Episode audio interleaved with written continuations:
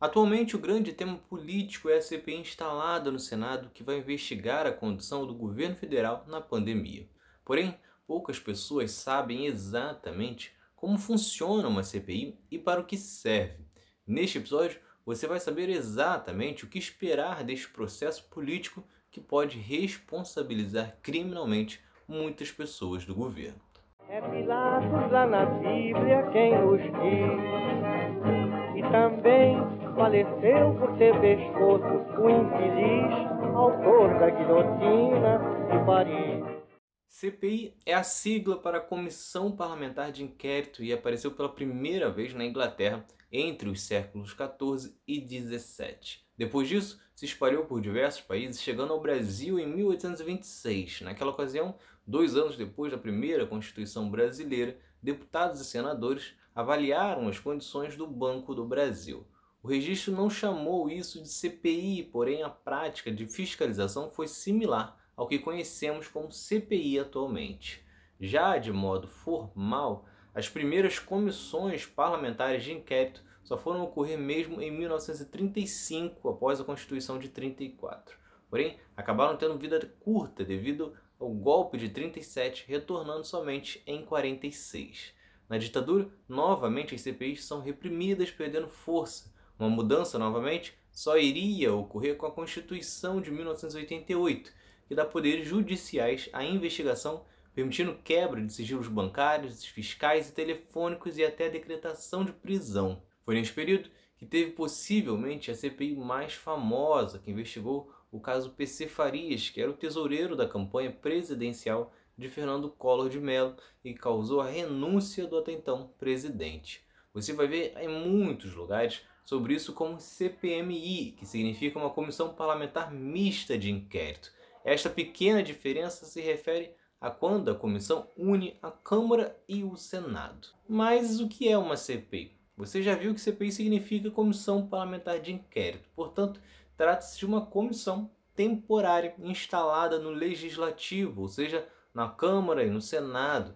Para quem não sabe, no Congresso existem diversas comissões, como a de Cultura, defesa do consumidor, segurança, direitos humanos e muitas outras. Elas existem para se debater um tema específico, elaborar projetos, investigar e até levar ao plenário. Com as CPIs, o funcionamento é similar, porém elas possuem um prazo de validade e objetivos definidos. Segundo o artigo 35 do Regimento da Câmara Federal, a CPI é criada para investigar um fato que seja muito importante para a vida pública e para a ordem constitucional, legal, econômica ou social do país. Portanto, quando é observado qualquer sinal de irregularidade ou corrupção, começa a ser discutida a necessidade de se abrir uma CPI. Ao longo dos últimos 30 anos foram muitas CPIs famosas, como a Anões do Orçamento, Judiciário, do Banestado, Correios, Bingos, entre muitas outras. Durante o processo, a CPI pode convocar as pessoas para depor, ouvir testemunhos e ter acesso a documentos sigilosos. Um ponto importante é que a CPI investiga a esfera a qual faz parte. Portanto, quando alguém fala que uma CPI do Congresso Nacional tem que investigar governador e prefeito, ele está apenas fazendo uma cortina de fumaça ou então ele simplesmente desconhece o funcionamento de uma CPI, algo aceitável para um cidadão comum, mas jamais para um político, ainda mais se ele tiver ficado mais de 20 anos no Congresso. E isso ocorre por uma questão lógica. As divisões nas esferas municipais, estaduais e federal é exatamente para que cada legislativo seja responsável pela sua área, tendo maior controle do seu orçamento. Imagina a zona que seria e o tempo que iria levar para, além de investigar o que ocorreu no governo federal, o Congresso Nacional tivesse que verificar cada conta de 5.565 municípios brasileiros. Além disso, não teria razão para existir as câmaras municipais e estaduais. Portanto, gente, é simples. O Congresso Nacional convoca uma CPI para investigar a atuação do governo federal e os recursos enviados. E cabe a você que acredita que o seu estado ou seu município não tenha conduzido a pandemia de forma correta ou qualquer outro tema, pressioná-los para que a Assembleia Legislativa Estadual monte uma CPI estadual e a Câmara dos Vereadores monte uma CPI municipal. Já para uma CPI ser instaurada, é necessário o apoio de pelo menos um terço dos membros da Casa Legislativa. Caso este número não seja alcançado, ainda é possível que a decisão sobre a abertura ou não seja levada ao plenário. Depois disso, o prazo de duração para a CPI é de 120 dias, podendo ser prorrogado por até 60 dias. Agora, em 2021, a bomba da vez é a CPI da pandemia no Senado.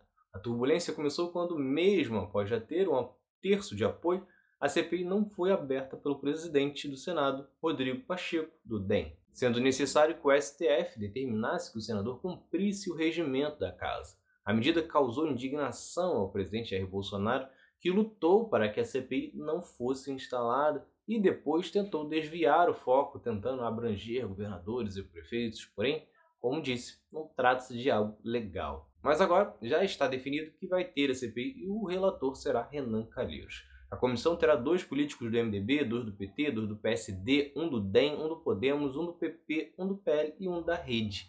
A CPI tem como objetivo apurar ações e omissões do governo federal no enfrentamento à pandemia e, em especial, no agravamento da crise sanitária no Amazonas, com a ausência de oxigênio para os pacientes internados. Quando protocolou o pedido pela instalação da CPI, o senador Randolfo Rodrigues, da Rede, afirmou que o governo federal tem sistematicamente violado os direitos básicos de toda a população brasileira à vida e à saúde e que deixou de seguir as orientações científicas de autoridades sanitárias de caráter mundial, incluindo a Organização Mundial da Saúde.